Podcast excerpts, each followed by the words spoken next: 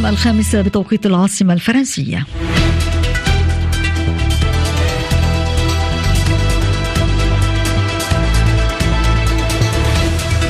وهكذا ينضم إلينا آدم جبيرة ليقدم لنا النشرة الإخبارية الثانية ضمن صباح مونتي كارلو الدولية صباح الخير آدم. صباح النور يا ريتا طب صباحكم مستمعينا الكرام في أبرز عناوين هذه النشرة. مجلس الحرب الإسرائيلي يعطي الضوء الأخضر لإرسال وفد إلى قطر لاستكمال النقاش بشأن تبادل للرهائن والأسرى مع حماس. الجيش الإسرائيلي يواصل قصف غزة وسط مخاوف متزايدة من مجاعة بسبب نقص المساعدات في القطاع. ضربات أمريكية بريطانية جديدة ضد الحوثيين في اليمن والجماعة ترد مستهدفة ناقلة نفط في خليج عدن. ومعرض باريس الدولي للزراعة تواصل اليوم الثاني بعد أن خيمت صيحات الاستهجان في وجه الرئيس ماكرون والمواجهة مع الشرطة على اليوم الافتتاحي. مونتي كارلو الدولية نشرة الأخبار. مرحبا بكم. تواصلت هنا في باريس لليوم الثاني تواليا أمس جولة المفاوضات الجديدة من أجل التوصل إلى هدنة يرافقها وقف لإطلاق أو يرافقها إطلاق سراح رهائن وأسرى بين حماس وإسرائيل. هذا واجتمع مجلس الوزراء الحربي الإسرائيلي ليلة البارحة بعد عودة الوفد الإسرائيلي المفاوض برئاسة رئيس الموساد من باريس حيث أجرى هنا في العاصمة الفرنسية محادثات مع نظيريه الأمريكي والمصري ورئيس وزراء قطر.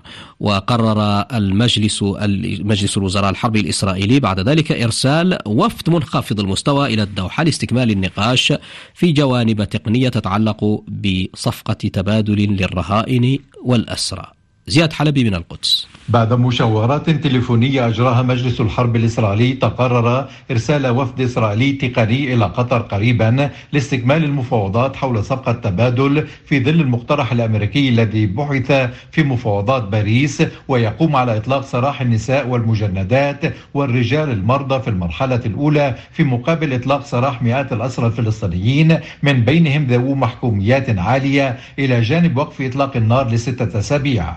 الحكومة الأمنية الإسرائيلية المصغرة تعقد جلسة للبحث في صفقة التبادل بالإضافة إلى الخطة العسكرية الخاصة برفح كما قال رئيس الوزراء الإسرائيلي فيما استمرت المظاهرات ضد الحكومة التي تطالب بالإفراج الفوري عن الأسرى والمحتجزين حيث اعتقلت الشرطة الإسرائيلية العشرات منهم. زياد حلبي القدس مونتي كارلو الدولية. وكالة فرانس بريس نقلت عن مصدر غربي وصفته بالمطلع قوله إن المناقشات استمرت أمس هنا في باريس من دون إعطاء تفاصيل عن فحواها. في غضون ذلك واصل الجيش الإسرائيلي يوم أمس قصفه لقطاع غزة حيث تتزايد المخاوف من المجاعة بسبب نقص المساعدات الإنسانية والحيوية. وسام أبو زيد من قطاع غزة. لم يتوقف القصف الإسرائيلي على قطاع غزة خلال الساعات الماضية مخلفا عشرات القتلى والمصابين وعددا آخر من المفقودين. واستهدفت المناطق الشمالية وحي الزيتون بغزة من قبل المدفعية الإسرائيلية كما قصفت المقاتلات المناطق الوسطى للقطاع. وخان يونس جنوبا ونسفت بالصواريخ مربعات سكنية أما مدينة رفح أقصى جنوب القطاع. فقتل فيها سبعة فلسطينيين من عائلة واحدة بعد أن تم استهداف منزلهم. وزارة الصحة بغزة أعلنت في بيان أن إسرائيل ارتكبت ثمان مجازر راح ضحيتها 92 شخصا وأكثر من 123 إصابة. يأتي ذلك في وقت ندد فيه عدد من المراكز الحقوقية بمقتل أحد الأسرى الفلسطينيين داخل المعتقلات الإسرائيلية والذي تم اعتقاله خلال الحرب من شمال القطاع كما أدانه إياد القرة أحد المختصين بالشؤون الإسرائيلية. الاحتلال الإسرائيلي يرتكب مجازر بشكل يومي ويستخدم أيضا أساليب تعذيب ضد الأسرى الفلسطينيين خاصة من يتم اعتقالهم من قطاع غزة و خاصة وبينهم نساء وبينهم مرضى وبينهم كبار سن. وكما حدث مع الأسير البنا بالأمس حينما استشهد داخل سجون الاحتلال الإسرائيلي نتاج عملية التعذيب. ورغم شبح الموت والمجاعة تبقى آمال سكان القطاع معلقة على إمكانية التوصل إلى هدنة ولو لبضعة أيام. وسام أبو زيد غزة. مونتي كارلو الدولية هذا وقال الجيش الإسرائيلي إن القتال العنيف ما زال مستمرا في المدن الكبرى في قطاع غزة لا سيما في خان يونس وهي أكبر مدينة في جنوب القطاع مؤكدا أن قواته قتلت العديد ممن وصفهم بالإرهابيين برصاص القناصة الدقيق.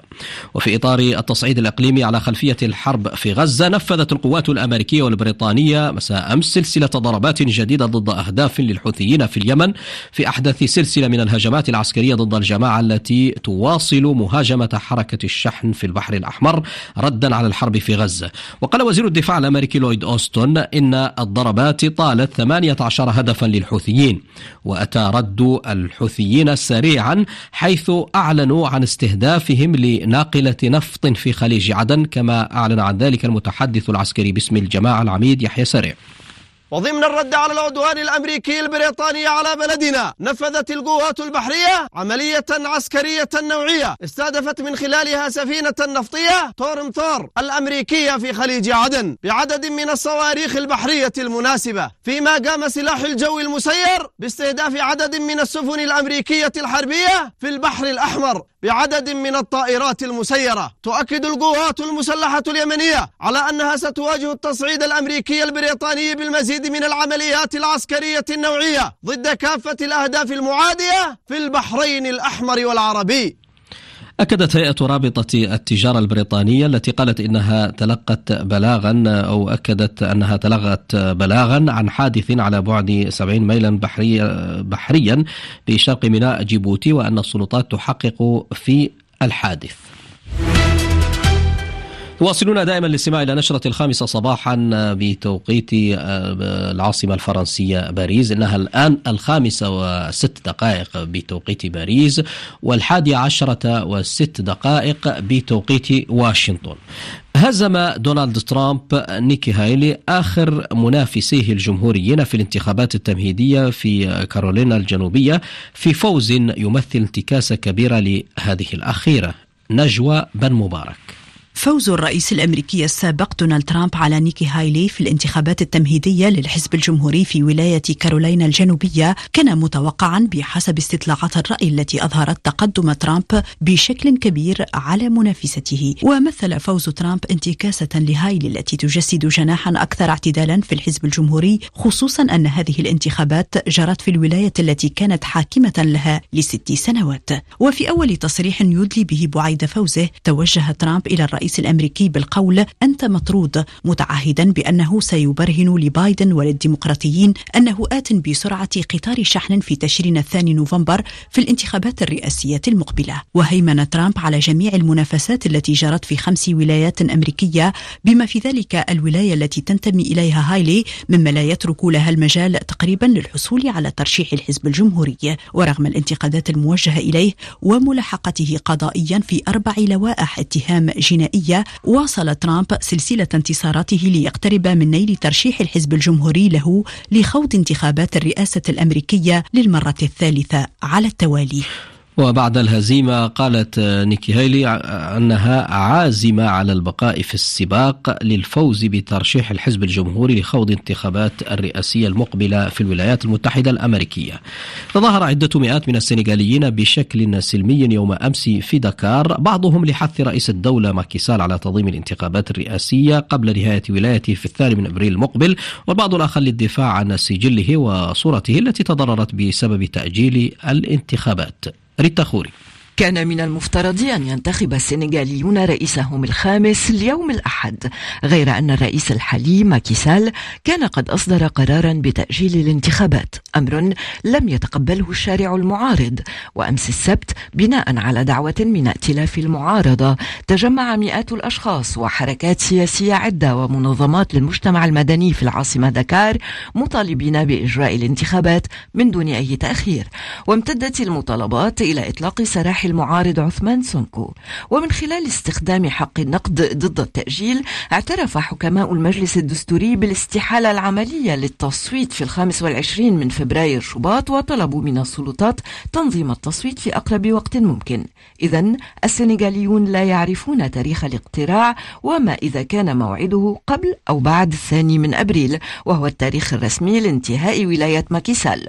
وضع غير مسبوق يسبب حالات من التوتر في البلاد. البلاد. قرر رؤساء الدول الأعضاء في المجموعة الاقتصادية لدول غرب إفريقيا الإكواس خلال اجتماع لهم أمس في أبوجا رفع جزء كبير من العقوبات المفروضة على النيجر ولم يشمل الإعلان عن رفع العقوبات مالي وبوركينا فاسو وغينيا التي تقودها أيضا أنظمة عسكرية وتخضع لعقوبات الإكواس. هنا في فرنسا تتواصل لليوم الثاني تواليا فعاليات معرض باريس الدولي للزراعة الذي خيم التوتر على فعاليات آه، اليوم الافتتاحي له بحضور الرئيس إيمانويل ماكرون الذي قام بزيارة ماراثونية للمعرض في محاولة لامتصاص غضب المزارعين. المزيد مع موفد مونتي كارلو الدولية إلى هناك نبيل شوفان. النسخة الستون للمعرض الزراعي في باريس كانت استثنائية بعد مواجهات بين الشرطة ومزارعين اقتحموا أبواب المعرض لدى وصول الرئيس إيمانويل ماكرون غضبا مما سموه تلكؤا بتنفيذ الحكومة لوعودها. كانت هناك مطالب معينة احترمها رئيس الوزراء جابرييل أتال. تركنا الشارع عدنا ثم لم نلمس إرادة لتلبية مطالبنا على مستوى التفاهمات الأوروبية. ماكرون تناول فطوره مع مسؤولين النقابات وحاورهم لساعتين قبل جولته في المعرض واعدا بفتح نقاش مع النقابات خلال أسابيع. أنا لن أستسلم سأقاتل في المعركة إلى جانبكم. يمكنكم الصراخ بوجهي. لن تسمحوا لي بمغادرة المعركة. أطلب منكم الهدوء من أجل العارضين. ليزا عارضة مشاركة. نفهم بشكل كامل غضب المزارعين. من جهتنا نعتقد أن الحكومة لديها نقاط. بعد ذلك عاد الهدوء وسارت الأمور بشكل طبيعي في معرض يتوقع أن يستقبل 600 ألف زائر وعرض المزارعون منتجاتهم وسط احتفالات وموسيقى ونقاشات مهنية في قطاعات المحاصيل والحدائق والمنتجات الفرنسية والعالمية. نبيل شوفان من بورت دو فرساي باريس مونتي كارلو الدولية بعد يوم من المناقشات في أجاكسيو وقع المسؤولون المنتخبون في كورسيكا على نص مشترك لتقديمه يوم الاثنين المقبل إلى وزير الداخلية الفرنسي جيرال دارمانان. لكنهم لم يتمكنوا من الاتفاق على مشروع الحكم الذاتي للجزيرة. تظاهر آلاف الأشخاص أمس في عواصم أوروبية تعبيرا عن دعمهم لأوكرانيا بمناسبة الذكرى السنوية الثانية لبدء الغزو الروسي لهذا البلد. وهي مناسبة جدد خلالها الرئيس الأوكراني فلوديمير زيلينسكي حث كييف لحلفائها الغربيين على تقديم المساعدة العسكرية لها وذلك خلال اجتماع افتراضي لمجموعة السبع. هذه الأخيرة تعهدت بزيادة كلفة الحرب على موسكو. من جهة أخرى دعت مجموعة السبع روسيا إلى توضيح كامل لملابسات وفاة المعارض الروسي أليكسي نافال نافالني معتبرة أنه ضحى بحياته مناضلا ضد فساد الكرملين ومن أجل انتخابات حرة ونزيهة. يأتي ذلك بينما أعلن فريق المعارض الروسي الراحل أنه تم تسليم جثة هذا الأخير لوالدته بعدما كان المقربون منه يطالبون بها منذ أيام.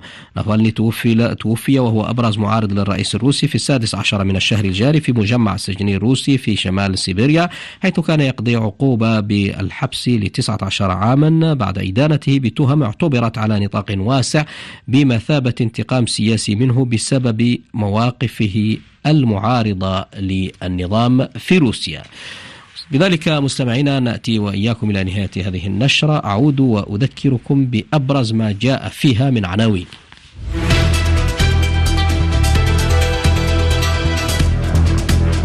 مجلس الحرب الإسرائيلي يعطي الضوء الأخضر لإرسال وفد إلى قطر لاستكمال النقاش بشأن تبادل للرهائن والأسرى مع حماس. الجيش الإسرائيلي يواصل قصف غزة وسط مخاوف متزايدة من مجاعة بسبب نقص المساعدات. كان في النشرة أيضا ضربات أمريكية بريطانية جديدة ضد الحوثيين في اليمن والجماعة ترد مستهدفة ناقلة نفط في خليج عدن.